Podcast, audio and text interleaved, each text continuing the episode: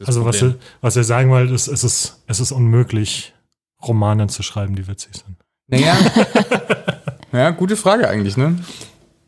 Ich meine, Per Anhalt durch die Galaxis gilt ja auch so als so witziges Buch, aber es ist, eigentlich ist es nicht witzig. Also es ist schon mal, es ist komisch, aber es ist nicht witzig. Ja, also Für mich hat sich, wie gesagt, nichts geändert. Ich habe es nicht gemerkt. Ich lache bei keinem Buch.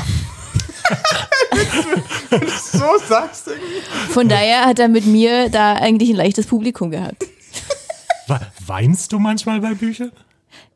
Ja, Okay. Also du hast schon auch emotionale Reaktionen Ja, auf, auf, ja, auf Bücher. Okay. ja, de definitiv, definitiv. Also und wie gesagt, innerlich habe ich äh, geschmunzelt und gelächelt, als ich es gelesen habe. Okay, was lesen wir dann nächstes Mal, Peter? Also ich glaube, nachdem was Patrick gerade gesagt hat, wir lesen einfach Anhalter durch die Galaxis Oh. von Douglas Adams, weil ich, weil ich nochmal überprüfen will, ob das wirklich kein witziges Buch war.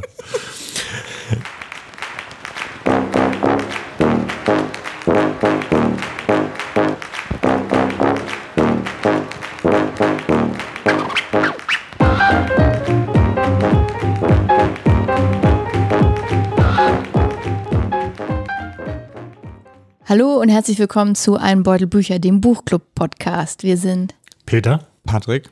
Und Doreen und wir sprechen einmal im Monat über ein Buch, das wir gemeinsam gelesen haben. Dieses Mal sprechen wir über Mindset von Sebastian Hotz. Und wie immer eine kleine Spoilerwarnung. Wir sprechen über alles. Also wenn ihr das Buch noch nicht gelesen habt und euch nichts vorher schon verraten lassen wollt, dann ja, haltet, schal- schaltet kurz aus, lest das Buch ganz fix und schaltet wieder ein. Denn wir werden ganz viel spoilern, wahrscheinlich. Genau. Ich bin, ich bin ja sehr happy, dass Patrick das Buch ausgesucht hat, weil ich bin ja so ein kleiner El Hotzo-Fan. Und Wer ganz. ist denn El Hotzo? Also, Peter, Peter kannte, du kanntest den vorher gar nicht, oder? Also ich weiß nicht, So wie ein- das möglich ist, aber So ein bisschen. Also ich, Pa- Patrick hat halt ständig von ihm erzählt und was er wieder Lustiges geschrieben hat und hat mir manchmal so Links geschickt. Aber ich bin halt nicht auf Twitter und dadurch, ich weiß nicht, da scheint er ja sehr aktiv zu sein. Darum habe ich, da habe ich ihn nicht mitbekommen. Und dann war ich letztens, habe ich mich mal kurz auf Mastodon angemeldet, als Twitter den Bach unterging. Und da habe ich dann auch ein paar El Hotzo Tuts gesehen. Aber das hat auch sehr schnell nachgelassen, dass ich da wirklich reinschaue. Also. Der Ja, ist er ja das- aber auch nicht mehr. das war mein, mein einer Kontakt mit El Hotzo. aber es war ein guter Kontakt, oder? Oder? Äh, ja, tatsächlich. Also die, die, die Tweets äh, fand ich sehr, fand ich ziemlich gut. Ja, also ne, ich, ich finde ihn auch super, super witzig. Ich folge dem selbst auf Instagram, also auf Twitter bin ich auch nicht.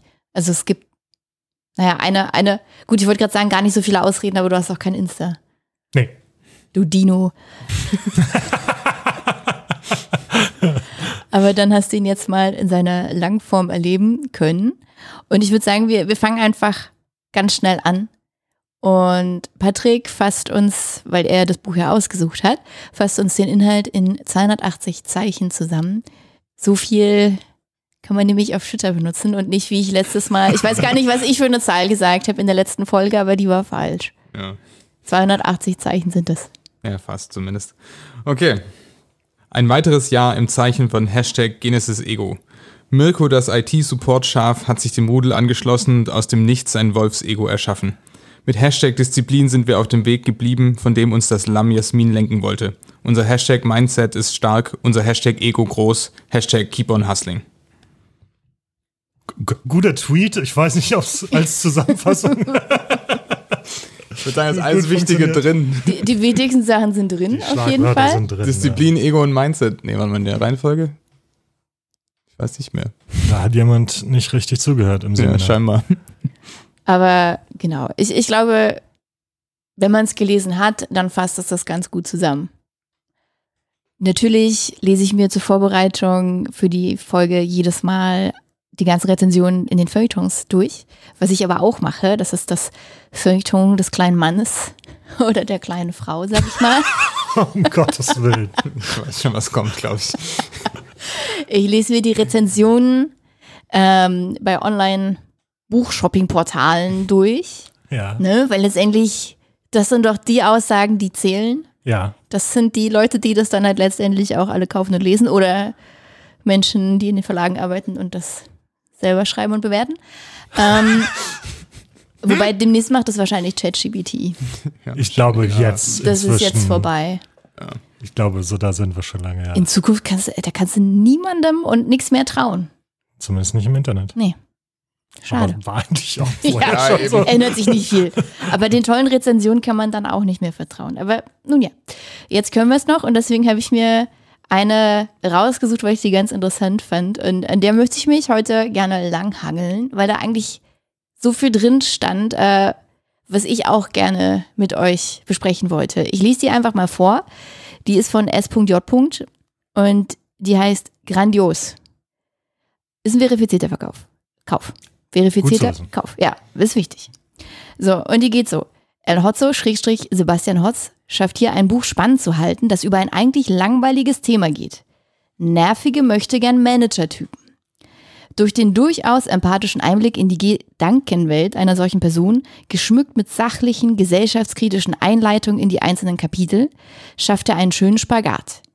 Einerseits Unterhaltung und Comedy, andererseits faktenbasierte, konstruktive Kritik an einer Gesellschaft, die Kritik benötigt. Ohne das Ende zu spoilern, möchte ich dennoch anmerken, dass auch dieses sehr gelungen ist. Es zeigt, dass Hotzo auch abseits der Zeichenbegrenzung von Tweets literarisch-komödiantisch Potenzial hat. Fünf Sterne und wärmste Empfehlung von mir. Okay. Ja, Spannend. ne, ne, das sagte ich nämlich auch. Und ich möchte gleich mit dem ersten Satz einsteigen, also dem, ich sage offensichtlichsten. S.J. meint, das ist ein eigentlich langweiliges Thema, ne?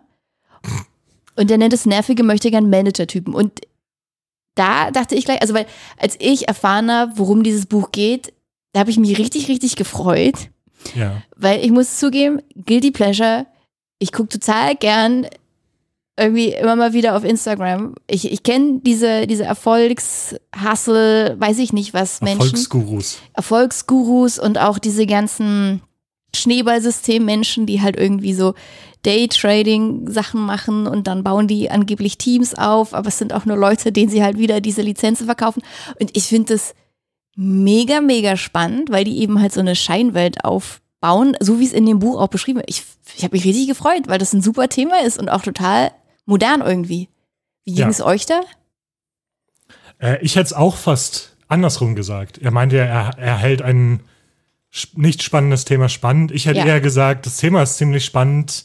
So zum Ende heraus hat es so ein bisschen Längen, das Buch. Aber nee, ich finde das Thema auch total spannend. Ich finde tatsächlich auch, dass er ein paar interessante Dinge irgendwie rausstellt äh, in dem Buch. Also ist durchaus auch nicht nur, ist durchaus eine interessante Betrachtung dieses, dieses Phänomens, würde ich sagen. Patrick?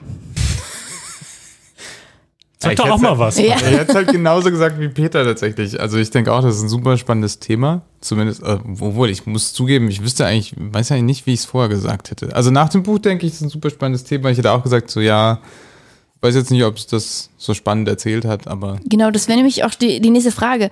Meint ihr, der wird dem Thema gerecht? Also persönlich nein. Also auf der Comedy-Ebene zum Teil, aber da habe ich so das Gefühl, dass er sich teilweise ein bisschen oft wiederholt. Also irgendwie die, die, die witzigen Sachen oder die schrägen Sachen zumindest, die sind irgendwie immer und immer wieder da. Beispiel?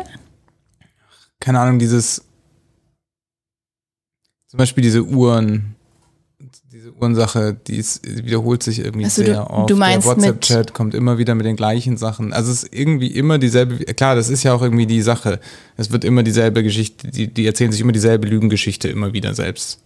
Du meinst mit Uhren, meinst du, dass er quasi solche Fake-Uhren trägt, die halt so aussehen wie super teure Markenuhren?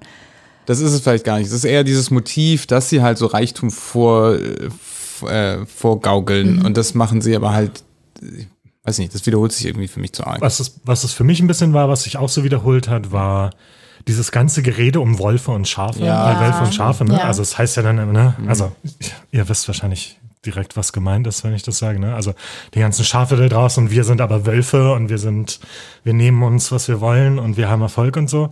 Und aber mit so einem, aus so einem Un, also mit so einem Unwissen darüber, wie die Biologie funktioniert, also wie Wölfe tatsächlich leben und so. Also da, das war, das war eine Quelle von Humor, die sich und auch so äh. Satire, die sich aber auch immer wieder wiederholt hat im Buch. Das würde ich ja da als Beispiel anbringen. Ja, absolut. Ja, teilweise, also es hätte schon durchaus weiter, also man kann das jetzt noch nicht als Milieustudie oder sowas für diesem Thema bezeichnen. Dafür fehlt auf ein, eindeutig Tiefe an vielen Stellen. Ich glaube, es scheint ab und zu mal durch, wenn es da so rumgeht, wie, und, und natürlich, keine Ahnung, Mirko irgendwie mit seinen, der ja irgendwie als IT-Support-Angestellter, der seit fast zehn Jahren im selben Unternehmen arbeitet, immer noch der Neue ist, keiner kennt ihn und nimmt ihn ernst. Und irgendwie versucht er da jetzt halt Selbstwertgefühl sich zu holen, indem er da irgendwie bei den Wölfen dann mitspielen darf. Das, da, da klingt es schon so ein bisschen an, was, was man, was man aus dem Thema machen könnte, finde ich. Ist halt nur nicht ausgebaut. Vielleicht muss es das Buch auch nicht, vielleicht ist es einfach nur, soll es einfach nur witzig sein, aber dafür ist es vielleicht auch ein bisschen zu, wie gesagt, wiederholt sich ein bisschen zu arg und könnte, da hätte es kürzer sein können. Ja, da, dazu, ja. genau, dazu würde ich noch kommen zum Witz. Aber mh, hm, ich glaube, das ist auch ein ganz guter Überleitung zu dem nächsten Satz, ne? Weil ich glaube, da liegt der, liegt die Schwierigkeit, also der, der nächste Satz der Rezension, weil durch den durchaus empathischen Einblick in die Gedankenwelt einer solchen Person. Mhm. Und das ist halt das, was mir so ein bisschen fehlt. Ne? Also es hätte, ich finde bei dem Thema, bei diesem ganzen Erfolgsguru, es geht ja dieser, ähm, wer ist der? Maximilian, Maximilian Krach. Krach, genau, das ist ja der Protagonist, der, der Oberwolf. Der macht ja alles nur vor. Das ist ja alles nur so, Gaukelei. Mhm. Der selber lebt ja da irgendwie in diesem Büro, irgendwie auf so einer Schlafliege und weiter hat er nichts und zusätzlich fährt er noch Pizza aus. Also er ist überhaupt nicht das, was er auf Instagram verkauft. Es ist alles nur Schein. Und ich finde, das macht für mich ja auch den, den Reiz des Themas aus, auch quasi wirklich in der realen Welt, dass das alles nur Schein ist oder größtenteils, dass es um Schein geht und Menschen fallen darauf rein. Und das finde ich das Spannende. Also, sehr, also psychologisch finde ich das super duper spannend. Und ich frage mich auch immer wieder, wenn ich solche äh, Sachen sehe, was geht in den Köpfen von diesen Menschen vor? Was geht in diesen Köpfen von den Menschen vor, die dann halt irgendwie mit teuren Porsches posieren? Ja. Und, und dann einfach immer nur sagen, ja, du musst es nur wirklich wollen, bla bla bla. Was geht in denen vor? Und ich finde das, also hat er ja versucht, so ein bisschen rauszuarbeiten, aber ich finde es halt schade, da hätte noch mehr, ich hätte gern noch mehr gehabt er spricht es ja mehrmals an, ne? Also er hat ja auch diese Dimension von, das ist ja eigentlich, also er ist ja hier nicht der Böse, weil da gehört ja auch immer jemand dazu, der, der sich verarschen lassen möchte, in ja. Anführungsstrichen. Und irgendwie suchen sie halt alle diesen Ausweg, um aus ihrer selbstempfundenen, keine Ahnung, Hilflosigkeit, Hilflosigkeit, ja, ähm, da irgendwie noch Geltung zu, zu Geltung zu ja. kommen, um so mal zu formulieren. Ja. Also was ich sagen würde ist, ich würde dir recht geben, wenn es um Maximilian Krach geht, mhm. also diesen Guru in Anführungszeichen, weil da kommt für mich jetzt, kommt auch nicht so richtig da, dabei raus, warum er das alles macht. Ja. Ne? Also ich finde den Gegensatz spannend zwischen seinem tatsächlichen Leben und dem vollgespielten mhm. Leben.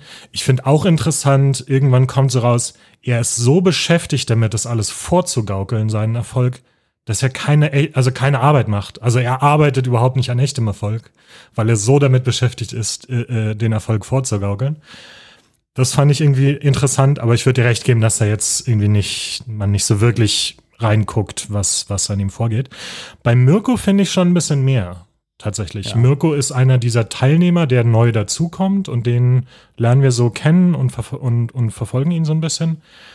Und da fand ich zum Beispiel das Kapitel, wo Mirko eingeführt wird, wo er so zu seinem Job geht, ne, und wie er zum ersten Mal diese Inhalte sieht auf Instagram zufällig und dann immer mehr. Das fand ich irgendwie schon nachvollziehbar, was da vor sich geht und auch warum auf manche Menschen diese Art von Hochstapler eine, so eine Anziehungskraft hat auf manche Menschen. Und warum sozusagen diese einfachen Lösungen oder diese, diese, dieses Weltbild, was sie präsentieren, irgendwie anziehen kann, anziehen sein kann. Von daher würde ich sozusagen auf deine Frage sagen, kommt halt, also es ist natürlich alles nicht bis ins Ende durchanalysiert. So ist alles eher angerissen. Aber ich würde sagen, es kommt schon auch ein bisschen drauf an, ob wir jetzt über Maximilian reden oder über Mirko, weil Mirko, da konnte ich mich irgendwie ich habe Angst zu sagen, ich konnte mich da gut reinversetzen, aber das konnte ich, äh, äh, glaube ich, schon eher nachvollziehen, was da in ihm vorgeht. Ich glaube, teilweise war es halt nicht so gut erzählt, sondern es, teilweise war es sehr explizit hingeschrieben. Also ich glaube zum Beispiel Jasmin, also diese Rezeptionistin, die dann irgendwie versucht, auf Maximilian Krachs Spur zu kommen, weil der dem Hotel 200 Euro schuldet, was schon außerhalb seiner finanziellen Möglichkeiten liegt scheinbar. Die sagt dann irgendwann mal so ein paar Sachen über diese Gruppe. So war das, glaube ich, äh, immer noch pubertierende, erwachsene Männer, die dann irgendwie versuchen, ihr mangelndes Selbstvertrauen über solche Sachen aufzubauen. Das ist relativ explizit im, im Buch beschrieben, Ja. Statt dass es halt erzählt wird. Ja. Das ist, glaube ich, das, was, was mir auch generell so ein bisschen fehlt, dass, dass viel einfach gesagt wird, statt es zu zeigen. Und ja, also ich finde auch, wie, wie Peter, wie du meintest, dass es bei Mirko definitiv nachvollziehbar ist, weil er lebt da, also lebt da ja irgendwie so vor sich hin und hat da diesen Job, den er nicht, also den er, glaube ich, nicht so richtig mag es, und der auch sehr eintönig zu sein scheint. Und das ist gut nachvollziehbar. Aber für mich wäre der Maximilian noch interessanter gewesen. Mhm. Weil, ne, wie, wie kann man, wie kann er da eigentlich so leben? Weil klar, es gibt diese eine Stelle, die Patrick schon erwähnt hat, wo er dann sagt, naja, eigentlich sind die ja selber schuld, wenn er da das so leicht machen kann mit ein bisschen Photoshop vorzugaukeln, dass er irgendwie die ganze Zeit um die Welt jettet und teure Autos hat und alles, ne? Also er ist selber dran, also die sind selber dran schuld, wenn die das dann glauben. Das ist das Einzige, wo mal so ein bisschen was rauskommt. Aber auch warum er, also klar, es wird erzählt, wie wie das so ein bisschen losgeht, also dass er mit Freunden so eine Firma gründen möchte, während die noch studieren. Und die Freunde sind dann alle irgendwann nicht so richtig dabei, aber er hat das Büro schon angemietet. Und dann bricht er einfach sein Studio ab und fängt dann an, einfach so fake it till you make it, aber er bleibt dann irgendwie nur beim Faken. Ja. und maked it dann nie. ähm, aber irgendwie, das weiß ich, also das ist das, was mich da richtig, richtig sehr stolz, stark an dem Thema interessiert und das fehlt. Ich, ich glaube, ich teile auch so ein bisschen deine Faszination mit, Ja. dieser, mit, diesen, mit diesen Typen. Und was ich mich zum Beispiel, vielleicht ist es auch das, was du meinst, was ich mich zum Beispiel oft frage, ist, glauben die wirklich das, was sie erzählen? Ja, das frage Ne? ich mich auch andauernd, ja. Also das ist für mich ganz oft die zentrale Frage, wenn man so diese irgendwie Dokus sieht oder auf YouTube irgendwas. Glauben die das wirklich? Wissen das sie, dass sie die Leute bescheißen? Haben sie sich das so lange selbst Ja. erzählt, bis es so zur zweiten Natur wird und sie gar nicht mehr merken, was sie da machen? Wobei, da muss man ja sagen, wenn wir jetzt im Buch bleiben, ich glaube, Maximilian Krach glaubt es zumindest zu einem Teil, weil das Mhm. Witzige ist, er glaubt ja, dass er diese Teilnehmer, dass er die reich gemacht hat. Und Ja. das finde ich ja auch das Witzige, dass die alle gegenseitig voneinander glauben, dass die anderen reich sind und total beschäftigt. Aber eigentlich Ja. sind die alle nur so am Faken. Aber irgendwie auch so richtig auch wieder nicht. Doch, Weil ich denke schon, ihm dass ist, das, oder? ihm ist dann, also er braucht nicht irgendjemand anderen, um dann zu verstehen, dass alle anderen in der WhatsApp-Gruppe auch nicht reich sind. Oder in dieser Gruppe. Also als ich ganz am Ende bei der letzten Veranstaltung Redest du jetzt von Mirko oder von Maximilian? von Maximilian. Ja. Ganz am Ende in der Gruppe, wo er fragt, wer von euch hat einen Porsche und vier melden sich und er so, jetzt mal ehrlich. Das fragt Mirko. ist das Mirko? Ja. Ja. Ja. Okay. Ah, da war ich Deswegen, deswegen hatte ich gerade müde. nachgefragt. Ja. Okay. ja, das ist das ganze Ende. Nee, Mirko, Mirko checkt es. Mirko, als, er, als Mirko rausfindet, dass Maximilian sein Pizzalieferant Mhm. Ja, okay. ist, Dann, dadurch schaut er die ganze Sache. Weil Maximilian ist ja immer noch so, auch am Ende des Buches, ich weiß nicht, ob wir jetzt zu sehr springen, aber er ist, da ist ja immer noch so, stimmt. ich meine, er fährt ja zu diesem Seminar und so, ne? Und er sagt sich dann, er will sich nur beweisen, dass das jetzt wirklich alles vorbei ist. Aber es ist so ein bisschen so, Du hast recht, er sagt sogar, die anderen sitzen ja im Flugzeug und die haben ja sonst irgendwas vor. Da haben sie Genau, die kommen Zeit. nicht. Ja, genau. ja. Aber Stimmt. lass uns nachher nochmal Ja. zum Ende, Oh, zum ja, Ende gern. kommen. Ja. Ich hatte noch mal eine Frage Ja. generell, was mich auch, also es, wie gesagt, das ist dieser interessante Gegensatz. Also ich glaube, das Witzige ist auch so ein bisschen, er ist einer dieser Erfolgsgurus, die es nicht wirklich schaffen. Also seine Seminare Ja. sind ja auch, da sind ja zwölf Leute drin oder so. Die alle nicht bezahlen. ja, die nicht bezahlen. die ja, das alle nicht bezahlen. Ist das Das, immer kostenlos? Ja, das ist Ja. kostenlos. Ach so. er hat halt Angst, ne? Er hat halt Angst, äh, dass sie, also, Ach ja, da war. hm. ne? Weil wenn es zu billig ist, dann ist es nichts wert, aber zu viel bezahlen die vielleicht nicht. Wie fragil das alles halt auch ist, ne? Wenn man, also wenn, wenn man jetzt in die reale Welt schaut, aber vielleicht ist es auch so ein Wahrnehmungsding. Da sieht man halt die Leute, die Art von Leute, die, glaube ich, wirklich reich werden damit. Ja. Also die diese Masche machen und es aber schaffen, damit reich zu werden und andere Leute, andere Leute Geld einzusammeln. Und es ist interessant, dass es in diesem Buch gerade jemand ist, der es das versucht, aber nicht schafft. Und ich frage mich jetzt auch, Gibt es davon aus, sehr viele Menschen vielleicht eigentlich in Wirklichkeit? Ich gehe ganz Ja, stark ja. davon aus. Also Ja. ich denke auch, dass einige, die, ne, also dass einige wirklich Geld damit verdienen. Also ich habe zum Beispiel, ich weiß nicht, ob ihr die kennt, äh, Laura Marlina Seiler. Nee. Die macht auch so Coaching-Zeugs und die macht aber auch so, die, die- ich glaube, die macht nicht mehr so eins zu eins, sondern die, die füllt halt ganze Hallen. Ja, ja das ist ja ist meistens, sehr- die. Ja. Sehr spirituell, glaube ich. Also, naja, und ähm, die hat auch schon Bücher irgendwie in großen Verlagen veröffentlicht und ich glaube, die verdienen damit richtig viel Geld. Oder gibt es nicht auch diesen Tobias Beck und so? Das war, glaube ich, mal ein Basketballspieler, der jetzt auch so riesen Seminargeschichten verkauft. Also das gibt einige. Ja. Und das Witzige ist ja dann, was ich ja auch immer so geil finde, dass die teilweise, wie halt im Buch, ne, dass die dann wieder anderen verkaufen, wie man so erfolgreich wird wie sie. Und ich glaube, dann spätestens bei der zweiten oder dritten Stufe funktioniert es halt nicht mehr im System. Also wie beim Schneeballsystem einfach. Mhm. Naja, es baut halt darauf auf, dass du immer noch mal mehr Leute Ja. findest, denen du die Idee verkaufen kannst. Ja. Weil niemand von denen tatsächliche Arbeit macht oder niemand von Ja. denen tatsächlich Investitionen tätigt oder sowas. Ist einfach so großartig. Ich, also, also ich finde es traurig und ich finde es halt auch schade, wenn Menschen halt darauf reinfallen. Aber es ist einfach faszinierend. Es ist so Mhm. faszinierend, vor allem, wenn man sich überlegt, dass ganz viele Menschen so ins Büro gehen und, und am Hochstapler-Syndrom leiden. Also sprich, die haben Angst, dass, dass sie eigentlich nichts können und dass es irgendwann auffliegt.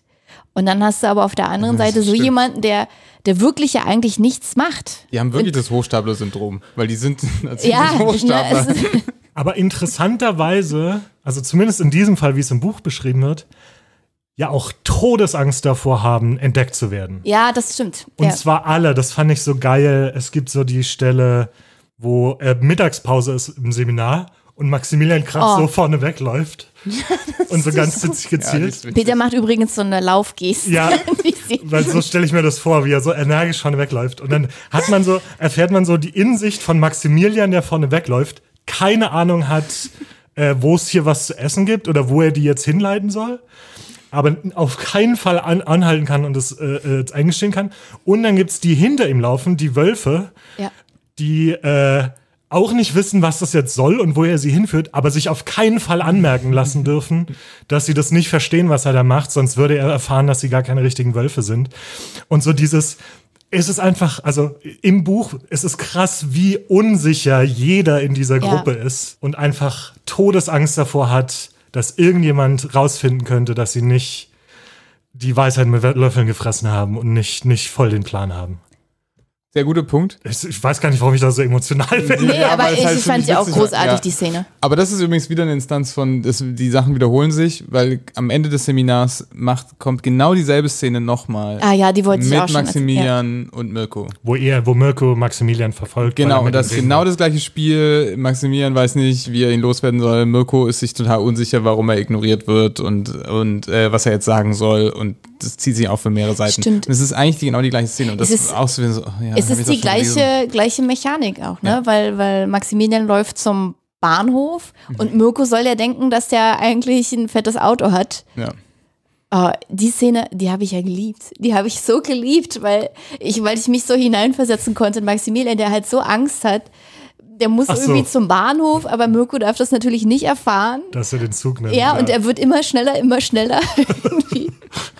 oh, das, die habe ich, habe ich richtig geliebt. Und das ist auch, ich denke, darauf können wir uns einigen. Also, oder sage ich einfach mal, also hier in dem, äh, in der Kritik, in der Rezension steht ja auch so einerseits Unterhaltung und Comedy. Also ich würde sagen, das ist witzig, oder? Also es gibt viele lustige Stellen. Oh, Peter guckt so ein bisschen in die Ferne jetzt. Das ist interessant. Soll ich, soll ich anfangen zu antworten? Los. Ich habe es mir anders vorgestellt. Also, ich glaube, ich habe mir dieses Buch witziger vorgestellt. Mhm. Einfach aufgrund Erwartungshaltung, weil El Hotzo Ja. und irgendwie in meinem Kopf die Tweets halt sehr lustig sind. Ja. Und ich muss sagen, also da sind Sachen drin, die ich auf einer, ich sag mal, intellektuellen Ebene witzig finde oder irgendwie gut beobachtet. Ein Beispiel zum Beispiel, wie sie immer wieder betonen, ja, Wölfe, äh, hier die Schafsherden und so, und Wölfe sind keine Rudeltiere, Wölfe sind Einzelgänger und so, was halt komplett entgegen der biologischen Realität ist.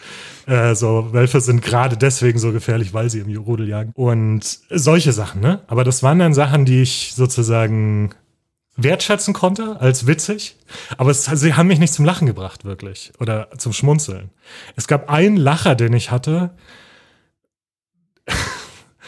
Und der war auf Seite 265 Oh, okay. von 280 oder so.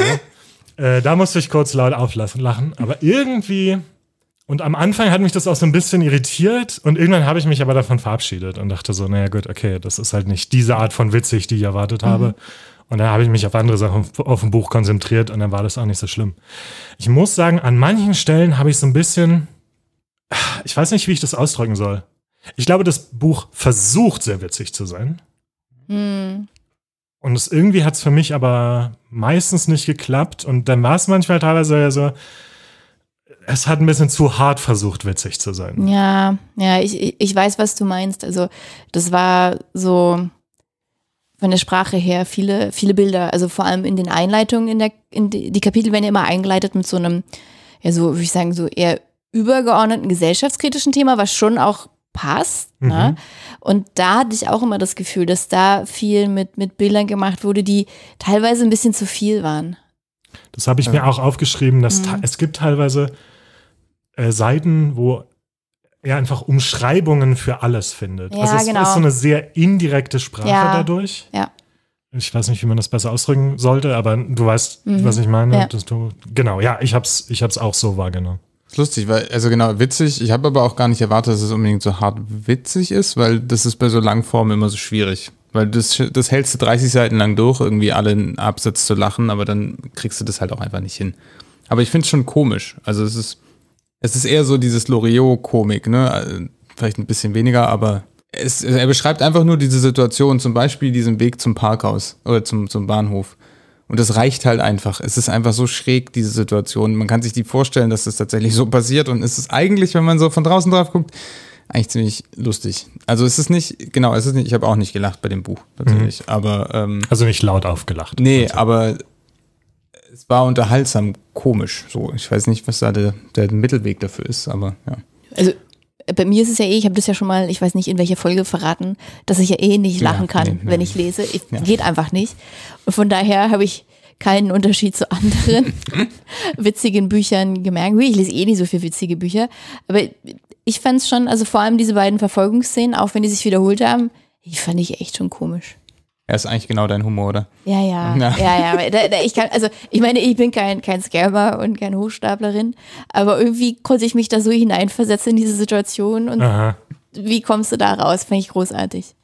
Ich will auch nicht sagen, dass es kein witziges Buch ist. Nee. Ich glaube, es war einfach für mich. Ich glaube, ich hatte leicht andere Erwartungen. Ich glaube, ich hatte ja mehr Erwartungen daran, dass es mich wirklich zum Lachen bringen würde. Mhm. Und das ist irgendwie nicht angetreten. Ich würde nicht sagen, dass es unlustig ist. Nee, das ist nicht. Ne? Ich Also, würde jetzt auch nicht sagen, dass Ja, ist auch nicht wenn, wenn ihr dabei gelacht habt, dann habt ihr keine Ahnung, was gute Witze sind. Da habt ihr keinen guten Humor. Würde ich auch nicht sagen. Ähm, natürlich. Nee. Ich weiß nicht, ich habe manchmal so ein bisschen denken müssen an die Thursday Murder Club Serie, Mhm. was jetzt so was war, was wir besprochen haben, was ja auch ziemlich witzige Bücher sind, Mhm. würde ich sagen. Und da war es einfach mehr, habe ich das Gefühl, da war mehr einfach ja, wirklich witzig, witzige Ja. Beschreibung auch der Situation und unerwartet. ja. Mhm. Und dann, ich weiß gar nicht im Nachhinein, ob die Tweets wirklich so viel lustiger sind als das Buch.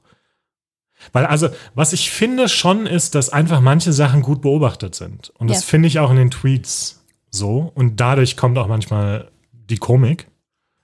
Ähm, weil er das dann so ein bisschen, weiß ich nicht, flapsig oder gut auf den Punkt bringt. Äh, Pointiert. Also, Pointiert, das ja, ist das halt ist vielleicht jetzt hier auch in so einer langen Form, ist es vielleicht schwieriger. Also, oder auf jeden Fall, ne? Und ich glaube, also, das ist ja die Kunst, die dir halt irgendwie so toll beherrscht, also so auf wenigen Zeilen und Wörtern halt irgendwie so, sowas wirklich, so ein Gefühl oder halt so eine Wahnsinnskritik irgendwie auf den Punkt zu bringen und die auch noch witzig. Und also, ich finde die Tweets richtig witzig. Witziger auch als das Buch, das, das muss ich auch sagen. Worauf wollte ich jetzt hinaus? Vielleicht war das auch schon die Aussage. Ich fand zum Beispiel auch, du hattest die, die Einleitung erwähnt, der Kapitel. Ja, Ich fand die teilweise ziemlich gut, glaube ich. Ich kann mich jetzt an kein, kein konkretes erinnern. Also Spannend. auch wenn die Sprache ja. manchmal dieses Problem hatte, was wir, was wir meinten. Weil da fand ich genau das. Das waren ganz oft so Sachen, die ich ziemlich gut beobachtet fand, Ja. die dann irgendwie jetzt halt auf ein oder zwei Seiten auf den Punkt gebracht wurden, statt, statt in 280 Zeichen. Was uns ja auch dann äh, zum, zum zweiten Teil des, des, dieses Satzes da in der Kritik bringt, also die ich vorgelesen habe, ja. der da lautet, andererseits faktenbasierte konstruktive Kritik an einer Gesellschaft, die Kritik benötigt. Das ist Ich ja finde es mit den Fakten basiert. Ja, das- konstruktiv genau. und gesellschaftliche Kritik benötigt. I, I, I, nee. Ja, genau, so, so würde ich es auch nicht formulieren, Nein. aber da ist definitiv Gesellschaftskritik drin. Also das ist auch das, was ich von ihm erwartet habe, weil das ist irgendwie das, was der halt macht, ne? Aber es ist spannend, Reda, dass du die gut findest. Mich hat die überhaupt nicht abgeholt. Ich habe da je, bei jedem mehr die Augen verdreht. Echt? Echt? Ja, ich fand die nicht gut. Warum? Also, weil war, war es dir zu platt? Ja. Tatsächlich, weil teilweise bin ich mir da auch nicht sicher. Also zum Beispiel, dass der Mensch das einzige Tier ist, was irgendwie auf Schlaf verzichtet. Das, that's a long stretch. Vor allem, dass im Rest vom Buch immer sich lustig gemacht wird über die biologischen Fakten von Wolf und Schaf und so. Und weiß nicht, da war ich so, ach ja. Außerdem, diese Biologie-Argumente sind ja eh immer so ein bisschen hinfällig. Hm, weiß ich jetzt nicht. Also ich fand Das die ist auch, also ich, ich fand die gut. Ich kann mich jetzt leider an keins mehr erinnern. Aber ich, ich fand die gut. Also jetzt sprachlich nicht, aber innerlich. Du, du, okay, das ist, ich meine, dieses Biologie-Argument ist ja auch nicht das Hauptargument dieses Abschnitts. Da geht es ja sozusagen um Zeit und unseren Ja. Umgang mit Zeit und vor allem den Umgang in der modernen Welt. Nee, das ist ein Zeit. anderes. Äh, ich meine das mit Schlaf. Es gibt Ach, eins über stimmt. Schlaf. Mhm. Mit Zeit gibt es auch eins, genau. Ähm, ja, das mit Zeit war okay. Das Ja, erste, gut. glaube ich, gleich hat mich auch schon gleich nicht abgeholt. Vielleicht war auch das das Problem. Also ich würde ja auch nicht, ich würde auch nicht sagen, also wie gesagt, ich störe mich hauptsächlich an diesem Fakten basiert in, den, Ja, das in der ist- Rezession. Ja, das ist Weil das, es sind high, hoch subjektive, Ja. Ja. äh, wie sollte man sagen, Analysen der Ja, Situation. ja. Ich würde sagen, dass es Gesellschaftskritik ist. Ja. Ich würde sagen, dass einige dieser Bereiche tatsächlich kritikwürdig sind. Absolut. Also ein großes Thema von, von El Hotze scheint ja zu sein, ich kenne ihn nicht so gut wie ihr, aber tatsächlich die moderne Arbeitswelt. Ja, absolut. Und da geht es ja auch viel in diesen, in diesen Kapiteleinleitungen drüber. Und da finde ich einige Dinge, die wirklich kritikwürdig sind. Da würde ich, da würde ich mit zustimmen. Genau. Ich würde sagen, ja, das ist es für mich. Es sind, Es es ist wie, ist wie ein gutes, wie so ein Kommentar oder, oder Ja. Kolumne oder so. oder ne, also ich finde es einfach eine gute Analyse. Also ja. Ah, okay, ich, Gesellschaftsanalyse. genau, da würde ich auch zustimmen, aber manche Sachen dann wiederum, zum Beispiel gleich die erste in Kapitel 1 ist hier, wie die Menschen irgendwie auf dem Weg von den Bäumen in die Hütten die, äh, die Stille getötet hätten. Ah ja. Ähm, warst du schon mal im Wald im Nacht? Das ist nicht still. Ah, das sah- also Nee, aber das mochte ist- ich mochte das tatsächlich gleich als Einstieg. Ich finde das schön, naja, weil, weil es dann halt auch mit dieser Kaffeemaschine, die dann halt quasi die Stille zerreißt. Ich glaube, das ist vielleicht auch Stille im Sinne von, von Ruhe. Natürlich sind im Wald ganz viele Geräusche, ne? aber Genau, es ist okay. ruhiger als jetzt so ein Müllauto, was vorbeifährt oder eine Kaffeemaschine oder. da, ich glaube, das ist ein guter Punkt, was du gerade sagst. Vielleicht ist es auch gar nicht so inhaltlich, sondern es ist sprachlich teilweise zu. Es holt mich sprachlich nicht ab. Wenn er Ruhe geschrieben hätte, wäre es vielleicht anders gewesen, tatsächlich. Für mich. Aber dann wäre es glaube ich, schwieriger äh, zu verstehen gewesen, was er halt meint. Ich glaube, Stille ist schon vielleicht ein bisschen besser da, weil es um den Ton geht und Ruhe ist nicht nur auf, auf Töne besch- bezogen. Ne, aber ich, ich verstehe schon, was er meint. Ja, aber wie gesagt, also mich holt es überhaupt nicht ab mit, mit, auf die Art und Weise. Dann können wir dir auch nicht mehr helfen. Nee. Patrick. Ja. Nee. Es hatte auch einen Satz, das hat mich auch gleich, wenn wir kurz nochmal da sind. Moment. Ich weiß auch gar nicht. Ah, guck mal, da schreibt der Ruhe sogar. Ne? Da steht eine Zeile, die, ähm, da geht es um, um mitten in der Nacht und dann äh, irgendeiner überforderten Steckerleiste zu hören, dass mit dem Rasiermesser scharfen Kanten ihrer 50 Hertz Frequenz die ersehnte Ruhe zerschneidet. Und das ist das, was, was Doreen und ich, glaube Ja. ich, sprachlich meinen. Ist zu viel es ist einfach. einfach. Genau, es ist einfach kom also so indirekt und kompliziert Ja. und Umschreibung für alles. Ja, Das zerschneidet hat mich hier gestört zum Beispiel. Zerschneidet war für mich so, pff, so ich verstehe schon wegen Rasiermesser scharfen Kanten und so, ist schon lustig, aber hm.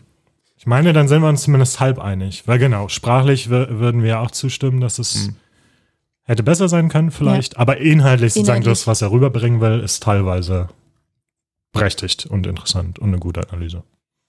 Und da und sozusagen die Genau. zweite Hälfte ist dann das, wo wir, wo wir scheinbar nicht in einer Meinung sind. ja. Aber ist ja okay. Also, wir müssen ja nicht immer äh, einer Meinung sein. Ist schon in Ordnung. Dieter ist sehr harmoniebedürftig heute.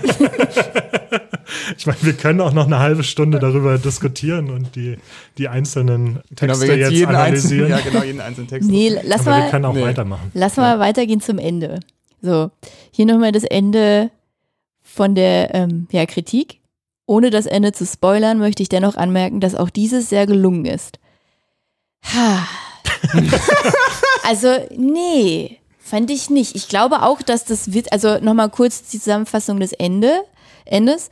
Mirko hat ein Date mit Jasmin, genau. Anführungsstrichen Also Date, oder nein, es ist kein Date. Er denkt erst, dass es ein Date ist, aber sie nicht. Sie möchte halt einfach nur mehr wissen ähm, über quasi über Maximilian Krach und findet halt raus, dass Mirko so ein Anhänger ist und ähm, besucht ihn und will halt einfach mehr wissen über diesen Krach-Typen. Ähm, trifft sich dann mit Mirko in seiner Wohnung und sie bestellen zusammen eine Pizza. Und wer liefert die Pizza? Der Maximilian Krach. So ein Super Zufall. unangenehm, genau. Und ich glaube, das soll so, also ich weiß nicht, ob es witzig sein sollte. Ich fand es nicht so richtig witzig. Also für mich war das ganze Ende, achso, das ist ja noch nicht, das ist ja quasi das erste Ende, würde ich sagen. Und das zweite Ende ist dann, dass äh, Maximilian Krach zu dem letzten, ähm, zu dem, oder zu dem nächsten Seminartermin fährt, obwohl eigentlich alle schon wissen, dass das jetzt nicht so, also dass er es viel gefaked hat und er fährt dann aber trotzdem hin und auch seine Wölfe kommen und wie wir kurz schon erwähnt haben, stellt Mirko dann die Frage so, ja, wer von euch hat dann wirklich einen Porsche, wer hat dann das wirklich? Und dann stellt sich halt heraus, ne, dass niemand eigentlich wirklich diesen Reichtum hat, den die da halt vorgaukeln. Ja. Aber dass es denen halt trotzdem scheinbar irgendwie allen was gibt, dann halt da zusammen zu bleiben. Weil sie ja alle an dem gleichen, sage ich mal, Problem leiden. Und da alle irgendwie eine Lösung drin gefunden haben. Genau, das sind so die beiden Enden. Und was ich sagen muss, mh, also ich fand alles auch so ein bisschen abrupt. Also so, wenn man jetzt so guckt, was ist jetzt von der, von der Länge der Geschichte, dann wird halt, also finde ich auch diese, ähm, dieser Moment, wo es für Maximilian halt kippt, ne? also nachdem er da diesen Butterspenderverkäufer trifft, auch interessantes eigentlich Treffen, ne? dieser, dieser Spender, Butterspender, Erfinder ist halt super frustriert und sagt ihm halt so, ja, du brauchst nicht arbeiten, das bringt alles eh nichts, versuch's erst gar nicht. Und dabei hatte er ja super gute Startbedingungen. Also der hatte richtig, richtig viel Geld geerbt, glaube ich, auch eine, eine Fabrik und hat das halt alles auf den Kopf gesetzt und auf diese eine Karte diese Butterspender-Erfindung und es hat überhaupt nichts gebracht und er hat dann irgendwie wochenlang, monatelang, jahrelang, keine Ahnung wie lang, mehrere Hotels pro Jahr abge pro, pro, nee, pro Woche abgeklappert, um halt dieses Ding zu verkaufen. Niemand wollte es haben. Also eigentlich genau das Gegenteil von ähm, Maximilian Krach. Und ich glaube, das ist so ein Kipppunkt für den Maximilian, der dann halt dann irgendwie auch, glaube ich, scheinbar so das Gefühl bekommt, der bringt alles nichts. Und dann auf einmal, also das ist so alles sehr, sehr schnell erzählt, wie er dann halt die Pizza ausliefert und dann vor Mirko steht und schon ist er in diesem Seminar und alle merken, dass es doch nur Fake war. Also mir ist es so schnell. Also, ähm, habe ich nicht so wahrgenommen. Ich finde, ich glaube, dadurch, dass zwei Dinge, dadurch, dass alle Elemente vorher schon sozusagen vorbereitet wurden. Also es wurde vorher schon erzählt, wie Jasmin da total interessiert ist und einfach rausfinden will, wer dieser Typ ist. Und dass sie Mirko dann auf dieser Dati- Dating-App findet. Es wird erzählt, genau, wie Maximilian da seine Pizzatouren macht. Ne? Also alle diese Elemente sind, werden irgendwie schon vorbereitet, vorher im Roman. Und auch so sozusagen dieser Abstieg, dieser Fall des Maximilian Krach. Vielleicht war das ein bisschen. Wir wissen nicht so, also man kann sich halt also irgendwie denken oder vermuten, warum er da auch aufhört, in seiner WhatsApp-Gruppe zu posten, alles, ne? Aber es wird nie so richtig. Ich finde, es wird relativ explizit Ja? erzählt, ja. Also, ich meine, er hat diesen komischen Krisenmoment am Bahnhof, wo der Zug nicht kommt zu seinem Seminar, ne? Mhm. Das ist ja da, wo er diesen Butterspendeerfinder trifft. Und sozusagen, das ist alles komisch und dann muss er das Seminar absagen. Und dann ist es halt diese Geschichte von diesem Erfinder, die einfach seinem Weltbild entspricht. Äh, Ja. entgegenspricht, Ja, ja. ne? So, weil er war immer, hat immer gepredigt, ne? Wenn du nicht erfolgreich bist, dann liegt es nur an dir, du Ja. musst das richtige Mindset haben und so. Und das ist auf einmal ein Typ, der eine Erfindung hat, wo Maximilian Krach sagt, die ist gut und das ist eindeutig Investitionspotenzial. Und er hat die Arbeit geleistet, er ist überall rumgefahren und so, er hat alle sein Geld da reingesteckt, er hat alles richtig gemacht und trotzdem hat er keinen Erfolg gehabt. Und es ist natürlich ein bisschen, vielleicht ein bisschen unrealistisch, dass diese eine Geschichte ihn jetzt dazu bringt, das alles, sein komplettes Weltbild neu zu überdenken. Aber es ist, glaube ich, auch so ein bisschen, er war eh in dieser Krisensituation, also es fällt eh so ein bisschen auf fruchtbaren emotionalen Boden. Also ich fand es schon, ich fand auch das irgendwie ganz gut vorbereitet und erklärt. Also warum er jetzt äh, nicht mehr in die Gruppe postet und so weiter und warum sozusagen dieser Kontakt abbricht und er damit nicht mehr weitermacht. Und deswegen all diese Dinge, würde ich sagen, hat das Ende sich nicht unbedingt abrupt angefühlt. Ich weiß auch nicht, ob ich es das beste Ende insgesamt fand. Mhm. Kann man noch vielleicht drüber reden. Aber ich fand es nicht unbedingt abrupt. Wie ist es bei Er dir, hat Patrick? recht, Patrick. Ja, du entscheidest. Mir fällt gerade auf, dass dieser Butterspender-Erfinder, also der ist so ein bisschen so eine magische Intervention, oder? Also Schon man hat diesen, diesen Nichtsort da in diesem irgendwo in so einem Übergangsbahnhof im Wald, so gefühlt. Und da taucht dann diese Figur auf, also irgendwie so auch aus dem Nichts so ein bisschen. Weil es, also in meinem Kopf war das ein leerer Bahnsteig und plötzlich ist dann noch Ja. so ein Typ, der auch irgendwie auf den Zug wartet, nach, nach mehreren Stunden. Und also es ist ganz interessant, weil stellen wir uns mal vor, diese Szene wäre nicht passiert und es wäre nur diese Pizza-Liefer-Reveal-Szene gewesen. Ich weiß gar nicht, ob es da nicht irgendwie stimmiger wäre. Also was dann halt fehlt, ist dieses pädagogische Moment von wegen Erfolg hängt nicht nur von dir selber ab, sondern es gibt halt auch äußere Umstände, was Jasmin ja mehrmals so drüber nachdenkt, glaube ich. Ich glaube, die bringt den Gedanken auch auf. Kann sein. Irgendwie so nach dem Motto, nicht jetzt, jetzt lernen sie endlich mal, dass es auch noch andere Dinge, also sie kommen nicht mal auf die Idee, dass es auch andere Umstände geben könnte. Naja, wie auch immer. Ähm, Also du hättest es besser gefunden, nee, wenn der nicht dabei gewesen wäre? so weit würde ich noch nicht gehen, das ist mir nur gerade erstmal aufgefallen. Das ist interessant, ja. ähm, Weil, also es wäre vielleicht eine geradlinigere Geschichte geworden, weil jetzt gibt es hier diesen Knick da irgendwie so, wo so kurz mal noch dieses, klar, bei Maximilian Krach löst er dann diese Gedankenspirale aus, aber was das tatsächlich mit ihm macht und was die Schlussfolgerungen für ihn sind, das kriegen wir gar nicht mit, außer dass er dann wieder zum Seminar geht. Also so richtig nachhaltig verändert hat es ihn ja nicht, außer dass er ein bisschen von dieser Illusion befreit ist, dass das wirklich einen Unterschied macht. Interessant ist ja auch, das hatten wir vorhin schon, dass er bis zum Schluss glaubt, dass es für die anderen funktioniert hat. Ja. Also was er denkt, ist ja gar nicht, bevor er zu diesem Seminar geht, ist ja gar nicht, irgendwie das System hat nicht funktioniert, sondern, oh, jetzt wissen alle, dass ich es nicht geschafft habe Richtig. und sitzen aber in ihren Londoner Lofts sozusagen und sind erfolgreich und brauchen mich nicht mehr. Das ist ja das, was er denkt. Was wieder irgendwie, ich meine, insgesamt deprimierend. Ja. Also es sind irgendwie auch echt traurige Gestalten Ja, eigentlich in diesem ja. Buch. ne? Ja, der, das. Ende fand ich auch da doch ganz schön herb. Ja. Das ist, also mal abgesehen, ob es zu schnell ist oder zu langsam oder, lang- oder richtiges Tempo, ich fand es sehr deprimierend, das Ende. Das, das ist, Oh Leute. dass die eigentlich alle nur Bestätigung wollen. Aber dann auch, es, es reicht, den Bestätigung für etwas zu bekommen, was sie gar nicht haben. Also ich fand es auch persönlich schwer nachzuempfinden, wie es dem Mirko ging, als er da das erste Mal in die WhatsApp-Gruppe postet. Ich glaube, so ein Bild, das, das fände ich auch witzig, weil Mirko postet doch dann in WhatsApp irgendwie so, so von wegen, ja, hier, ich gucke mir gerade den BMW i7, i7 an. Soll ich den kaufen, ja oder nein? Und Ja. dann kommen die Leute, naja, wenn es den i8 nicht gibt, dann ja. So, und das fand ich so witzig, weil die, weil äh, man weiß, kann sie ja schon erahnen, dass die anderen halt auch nur Quatsch erzählen. Ja. Und er dann auch irgendwie davon abhängig wird, so von den ganzen Zusprüchen und so. Und dabei, also weiß man ja, und er weiß es, dass es alles nicht echt ist, aber es gibt ihm irgendwie was. Und das, ja, das hat mich auch so ein bisschen betroffen gemacht. Dass das so viel wert ist für die, obwohl es nicht mal echt ist. Und ich weiß auch nicht, im Prinzip, hm, ich fand es auch zuerst ein komisches Ende, weil sie halt einfach weitermachen, wie du sagst. Auf der anderen Seite, vielleicht ist es sogar positiv, weil also dadurch, dass Mirko, dadurch, dass sie sich jetzt eingestanden Ja. haben gegenseitig, dass es eben, dass sie nicht erfolgreich sind. Also so ein bisschen das Eingeständnis, dass sie Hilfe brauchen und dass sie die Gruppe brauchen. Ja. Das genaue Gegenteil Ja, von fair. dem, was sie immer behauptet haben, dass sie Wölfe wären und Ja. die totalen. Weil das zieht sich ja auch durchs Buch. Die Behauptung ist immer, ihr seid so krass und ihr seid so voll die Alpha-Männchen und ihr macht das alles alleine. Und in Wirklichkeit brauchen sie aber die Gruppe. Sie Ja. brauchen total die Gruppe. Und das ist ja okay. Das ist so ein bisschen und es wird nicht so richtig aufgelöst am Ende, aber es kann man so ein bisschen da rein interpretieren.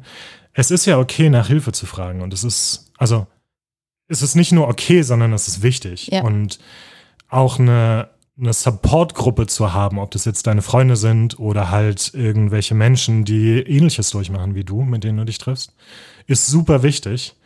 Und man könnte das Ende so interpretieren, dass sie das sich vielleicht jetzt eingestehen können und deswegen alle wieder dahin gekommen sind. Aber man könnte es auch anders interpretieren, dass sie einfach wieder weitermachen und ja. Was ich daran schade finde, ist halt keine nachhaltige Lösung. Ja. Also ich musste in dem Moment dann sehr an hier die, das Adlerbuch denken. Ich habe leider den Titel vergessen. So. Äh, du musst nicht von jedem gemocht werden? Ja, genau. Der Titel ist grauenhaft, das Buch ist super spannend, weil das so ein klassisches Minderwertigkeitskomplex, Überlegenheitskomplex-Situation ist. Die haben alle Minderwertigkeitskomplexe und deshalb flüchten sie sich in eine Fantasie, die ihnen diese Wolf-Persona da gibt und Ja. dann können sie sich überlegen fühlen plötzlich. Mm, Wobei ich mir vorstellen könnte, die kommen halt noch aus diesen, ich sag mal, alten Gründen halt hin, diesen, ne? Und, Hm, Aber ich denke auch schon in diesem Moment, wo, wo allen bewusst wird, nee, die faken das alle nur, dass es dann für die aber auch vielleicht sowas sein könnte, dass sie halt erkennen, okay, wir sind uns alle so ähnlich und dass es vielleicht jetzt anders weitergehen kann. Dass sie vielleicht das erste Mal wirklich ehrlich miteinander umgehen und ähm, ihre Verletzlichkeit zeigen. Mhm. Also Ja. so, so würde ich es gerne sehen. Ja. Ich glaube tatsächlich aber auch, dass es einen, einen Kern des Problems trifft, ne? Weil ich glaube, so funktionieren ganz viele dieser Guru-Situationen. Die finden was, was die Menschen tatsächlich beschäftigt oder was sie wirklich ein Problem haben, womit die wirklich ein Problem haben. Und die geben dir eine Lösung. Eine einfach scheinende Lösung, die nicht wirklich funktioniert.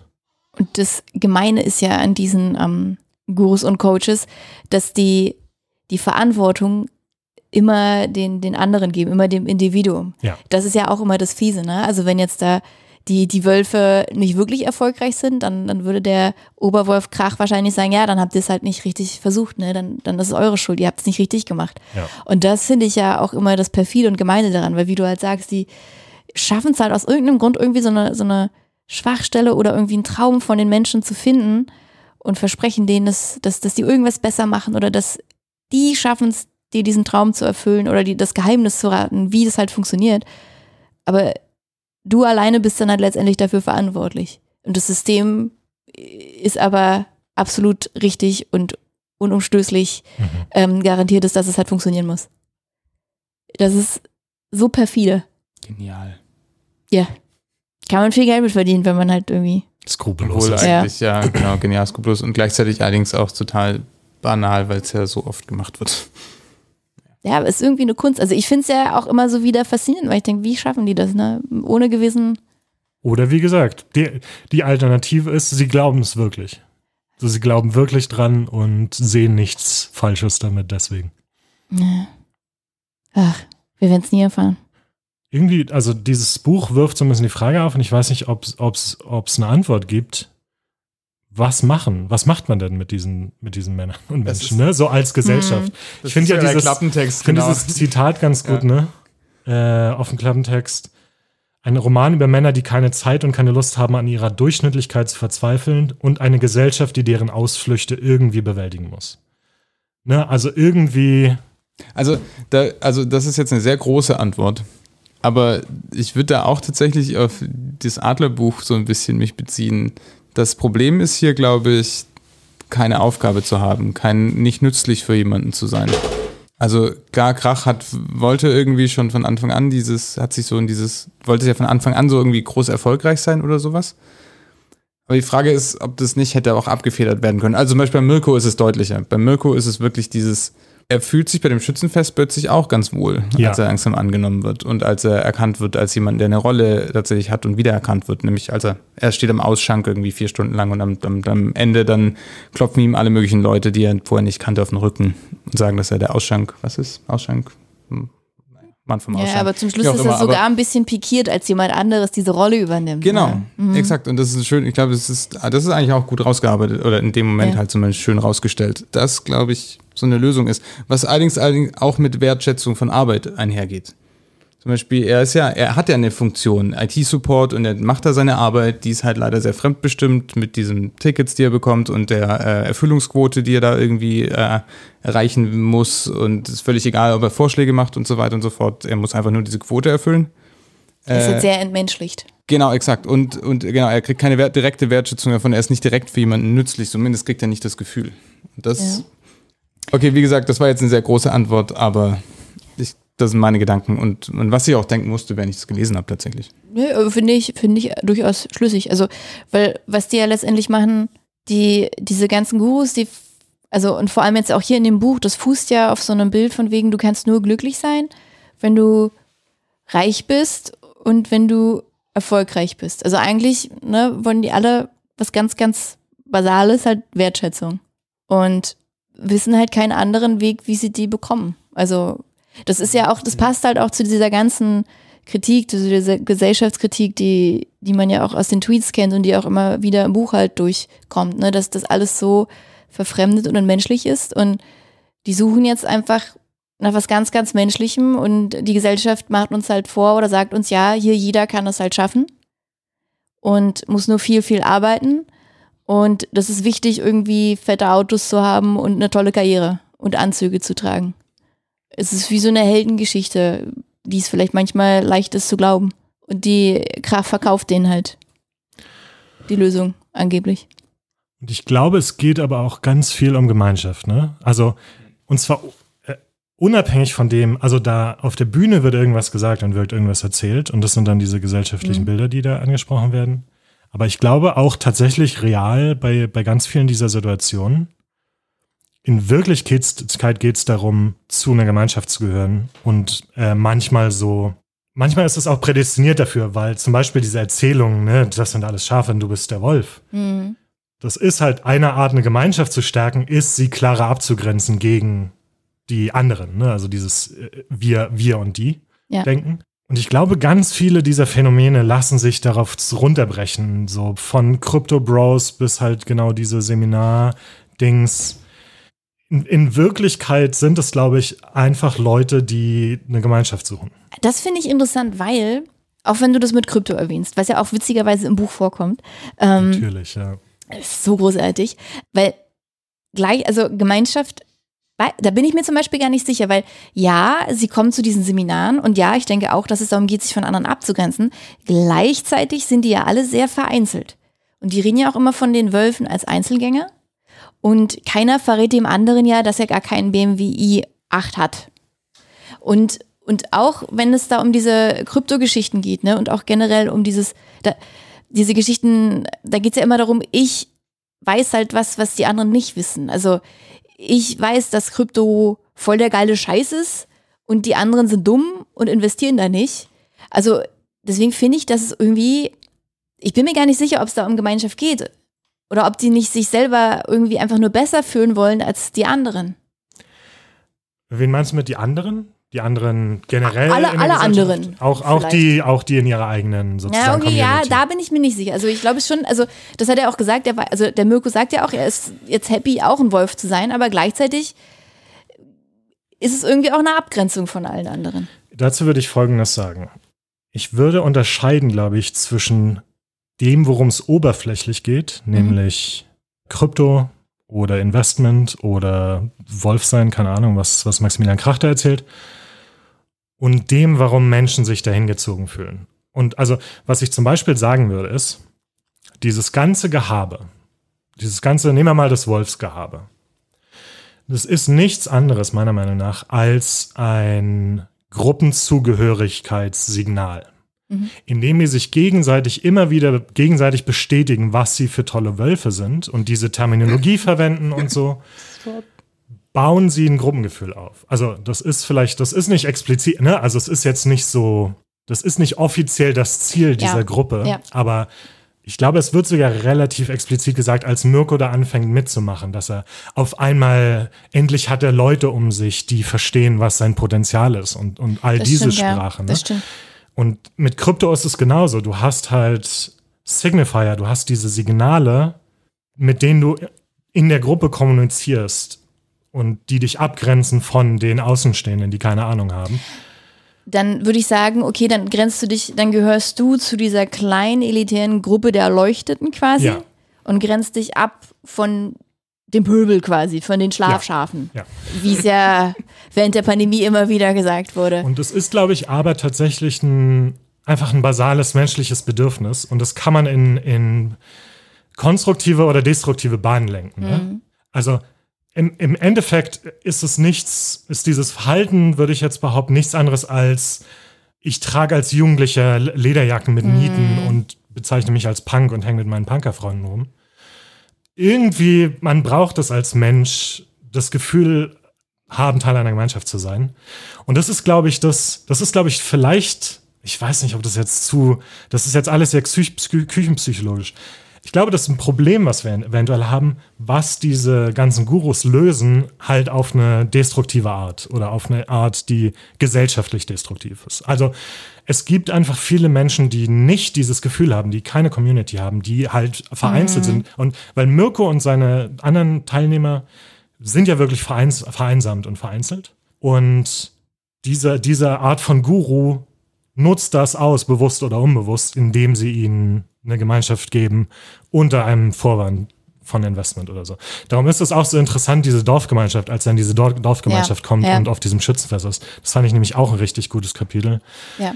Und Weil er erst auf die hinabguckt und sagt, Ja. oh, er will ja auch gar nicht erst hin. Genau. Na, und dann auf einmal fühlt er sich da aber scheinbar richtig wohl. Und weil ich das durchaus ein konstruktives Beispiel fand Ja. von, von dieser Art von Gemeinschaft, auch wenn, weiß ich nicht, ist jetzt ich auch persönlich sozusagen manche Vorbehalte habe jetzt gegen Schützenvereine oder dieses hart dörfliche, Ja. weil ich auch vom Dorf komme und das auch problematisch sein kann, wenn es irgendwie Breeding Ground wird für, für weiß ich nicht, die Rechtspopulisten, die sich dann irgendwie im Dörflichen ansiedeln.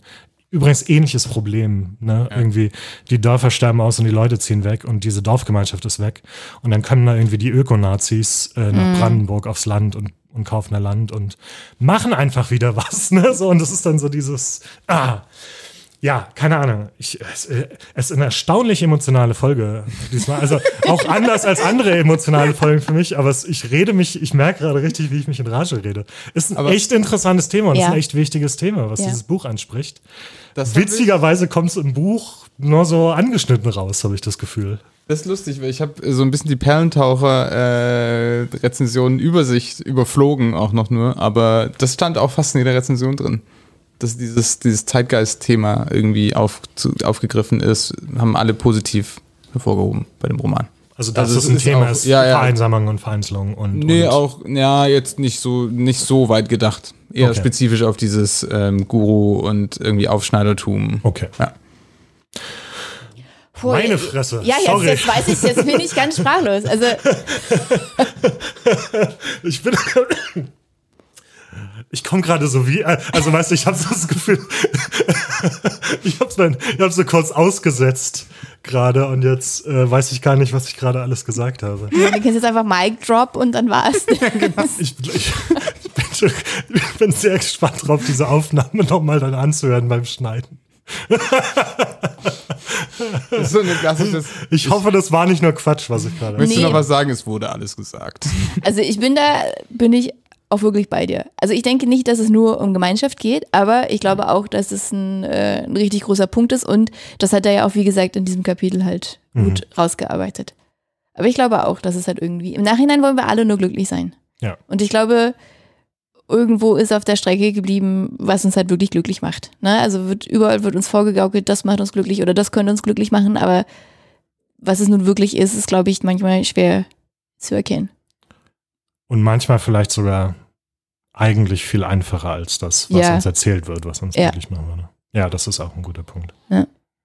In, in diesem Sinne eigentlich auch ein sehr menschliches Buch. Ah, Wenn man das so, ja. wenn man das jetzt daraus zieht. Ja. Ja, ich würde sagen, Wie Willst gesagt. du vielleicht noch was sagen? Nee. Sonst, also ich fange auch noch mal, ich fange auch noch mal eine Rede an, glaube ich, wenn ich jetzt anfange. Okay, dann kommen wir langsam zum Schluss der Folge und auch zum letzten oder zu den letzten zwei Sätzen, die passen auch ganz gut zu unserem Ende der Rezension. Die da lauten, es zeigt, dass Hotzo auch abseits der Zeichenbegrenzung von Tweets literarisch-komödiantisches Potenzial hat. Fünf Sterne und wärmste Empfehlung von mir. Das passt ganz gut zu unserer Schlussrunde. Na, wir geben ja auch jedes Mal eine Bewertung ab. Und Peter, magst du anfangen? Ich habe so viel geredet gerade, aber ja, ich mu muss ein Geständnis machen. Ich vergesse inzwischen immer, dass wir diese, dieses Schlussplädoyer machen und habe mir noch überhaupt keine Was? Gedanken darüber gemacht. Ich tatsächlich, es ist anders. Ich glaube, das Buch ist anders, als ich es erwartet habe. Wie gesagt, ich habe irgendwas. Ich meine, man merkt schon einen ähnlichen Stil. Man merkt schon, dass es auch irgendwie El Hotzo ist und äh, auch thematisch seine Tweets gehen ja auch schon viel in diese Richtung. Ich finde es auch jetzt gerade nach unserer Diskussion ein super aktuelles Buch tatsächlich. Es ist ein super spannendes Thema. Es ist vielleicht ein bisschen oberflächlich an manchen Stellen abgehandelt, aber es ist auf jeden Fall unterhaltsam und es ist auf jeden Fall ein guter Einstieg, um sich vielleicht ein paar mehr Gedanken darüber zu machen. Und es ist schon auch komisch und witzig und es, es schafft irgendwie so auch so eine Balance zwischen Manchmal ist schon so ein bisschen, dass ich, dass man denkt, er würde sich vielleicht auch lustig machen über diese Figuren und diese Charaktere. Und gerade Jasmin, das fand ich eigentlich ganz interessant. Diese Jasmin, diese Rezeptionistin, ist so ein schönes Gegengewicht, weil die ist einfach, die hat überhaupt keinen Bock auf den ganzen Bullshit. So, die Ja. und das ist auch ziemlich angenehm und ziemlich erfrischend. Die ist so ein bisschen, ey, Junge, hör mal auf zu labern und sag mir jetzt, was, was wirklich Sache ist. Genau, aber irgendwie schafft das trotzdem, diese Figuren ernst zu nehmen und sich nicht nur über sie lustig zu machen. Und das finde ich ziemlich, ziemlich gut. Ich weiß nicht, würde ich dieses Buch empfehlen? Ich glaube, wenn man Fan von El Hotzo ist, hat man es wahrscheinlich eh schon gelesen. Und für alle anderen ist ein interessanter, weiß ich nicht, ist ein ganz, ist ein interessanter moderner Roman, finde ich. Also ich glaube, das ist ein eigentlich ein gutes, ein sehr gutes Buch. Es ist, glaube ich, noch nicht fertig geschrieben. Ich glaube, es bräuchte noch mal ein Jahr. Und zwar entweder kürzer oder tiefer. Mit dem, der Witz kann ruhig so bleiben, das ist schon okay. Ja, ich gebe euch recht mit diesen sprachlichen Bildern, das könnte man mal ein bisschen zurückschrauben oder sowas, aber das ist auch sowas, was ich meine mit Feinschliff nochmal, wo man nochmal ein paar Mal drüber muss und irgendwie nochmal ein Lektor, eine Lektorin drüber muss und das einfach nochmal ein bisschen, weiß nicht, ein bisschen rausschütteln, dass es eleganter wird. Dann, glaube ich, wäre das in der Länge zumindest auch ein ganz cooles Buch gewesen. Kürzer hätte ich es auch gern genommen, wäre auch gut gewesen. Ist jetzt schon ewig, ist eh nicht so lang, liest sich schnell, aber ja, wäre nicht schlimm gewesen. Ich glaube, so ist es für mich tatsächlich nur so drei von fünf Sternen. Ja, habe ich wahrscheinlich in einem Monat vergessen. Ja, was soll ich sagen? Also, ich war ja, wie gesagt, sehr, sehr gespannt, weil ich die Tweets sehr schätze von Sebastian Hotz. Was ich ja schon gleich zum Anfang gesagt habe, ich finde das Thema, ich, ich liebe einfach dieses Thema. Ich finde das so spannend und so faszinierend. Und wir haben jetzt auch, glaube ich, ganz gut rausgearbeitet, warum das gesellschaftlich auch so interessant ist. Und ähm, das ist auch das, was für mich ähm, seine Tweets ausmacht, ist einfach dieses gesellschaftskritische, was ich sehr sympathisch und sehr spannend und sehr ja, richtig und wichtig finde. Aber ja, also ich habe mich ja gefragt, keine, keine Langform und es funktioniert, das ist schon eine runde Sache, aber ich hätte gern, weil das Thema gibt so viel her, ich hätte gern noch mehr Tiefe gehabt. Das ist das, ne, was wir auch immer wieder gesagt haben. Das, das fehlt mir leider auch so ein bisschen. Ansonsten muss ich sagen, ich fand es auch wirklich unterhaltsam. Es hatte durchaus witzige Stellen. Wow. Durchaus witzig. Na, es ist nicht so pointiert. Nee. Es ist halt einfach eine andere Form, das muss man halt sagen. Aber ich fand es trotzdem witzig und unterhaltsam. Auf eine andere Art und Weise als die Tweets, aber es hat mir Spaß gemacht. Also ich bereue es jetzt nicht, das gelesen zu haben, überhaupt nicht. Vielleicht auch mal so, ich habe so das Gefühl, dass zum Beispiel die Känguru-Chroniken versus Quality Land leidet ja auch ein bisschen darunter. Also von, von Marc-Uwe Kling. Marco Wickling, Mhm. genau. Also die Känguru-Chroniken und so weiter, die lesen sich alle sehr, das sind halt Kurzgeschichten, die sind pointiert, da, die sind einfach super witzig. Und Quality Land ist komisch und ist okay, aber es, es transportiert halt nicht der Stil. Genau, also ich würde sagen, bei mir, also auf meiner Skala würde es auch so drei von fünf Sternen bekommen. Und ich würde aber auch sagen, ich würde, wenn jemand Fan ist von Al Hotze und auch selbst wenn nicht, würde ich sagen, ach, kann man echt mal lesen. Ist ein, ist ein easy read, der aber viel gesellschaftskritisches Potenzial hat. Also ich finde, dafür macht er eigentlich schon eine ganze Menge. Das muss man auch sagen. Ist ein guter Einstieg. Okay, was lesen wir dann nächstes Mal, Peter? Wir lesen als nächstes den, den Roman, der letztes Jahr, letztes Jahr richtig, 2022, den Deutschen Buchpreis gewonnen hat. Ist das richtig, Dorin? Äh, Du bist die Fra- Expertin. Frankfurt. Frankfurt, oder? Warte, ich. Moment. Frankfurter Buchpreis der Frankfurter Buchmesse. Ja. Deutsche Buchpreis, ja. Und den Schweizer Buchpreis übrigens auch. Ah, okay. Mehrere, okay. Ein Buch, das letztes Jahr mehrere Buchpreise gewonnen hat, und zwar Blutbuch von Kim de Lorison. L'Horizon oder wie, wie spricht man den Namen aus? Ach, wir haben ja wieder das Problem. Das weiß ich, das weiß ich nicht. Ich habe es jetzt versucht, Französisch auszusprechen. Ich spreche das immer Spanisch aus, mache ich jetzt aber nicht vor. aber ja, Aber d- hm. Ich habe es, okay, ja, ich habe es versucht, Französisch zu lesen. aber Blutbuch, da sind wir uns sicher, wird so ausgeschrieben. Oder vielleicht, hm, weiß man nicht. Nee, genau. Äh, ich muss gestehen, dass ich, dass es an mir vorbeigegangen ist, als es letztes Jahr rauskam. Aber äh, kürzlich haben mir zwei Freundinnen davon erzählt und es klang sehr spannend. Und darum würde ich sagen, Holen wir das holen jetzt wir das jetzt nach. Ja. Sehr schön. Wir sind gespannt. Und die Folge könnt ihr dann hören am Am 1. Juli hören wir uns wieder.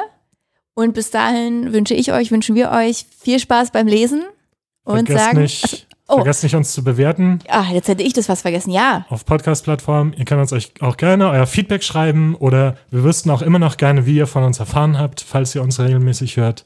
Äh, schreibt uns einfach eine E-Mail an hallo einbeutelbücher.de und Bücher wird mit UE geschrieben. genau. Unbedingt. So, und dann würde ich sagen, tschüss. Tschüss. Ciao.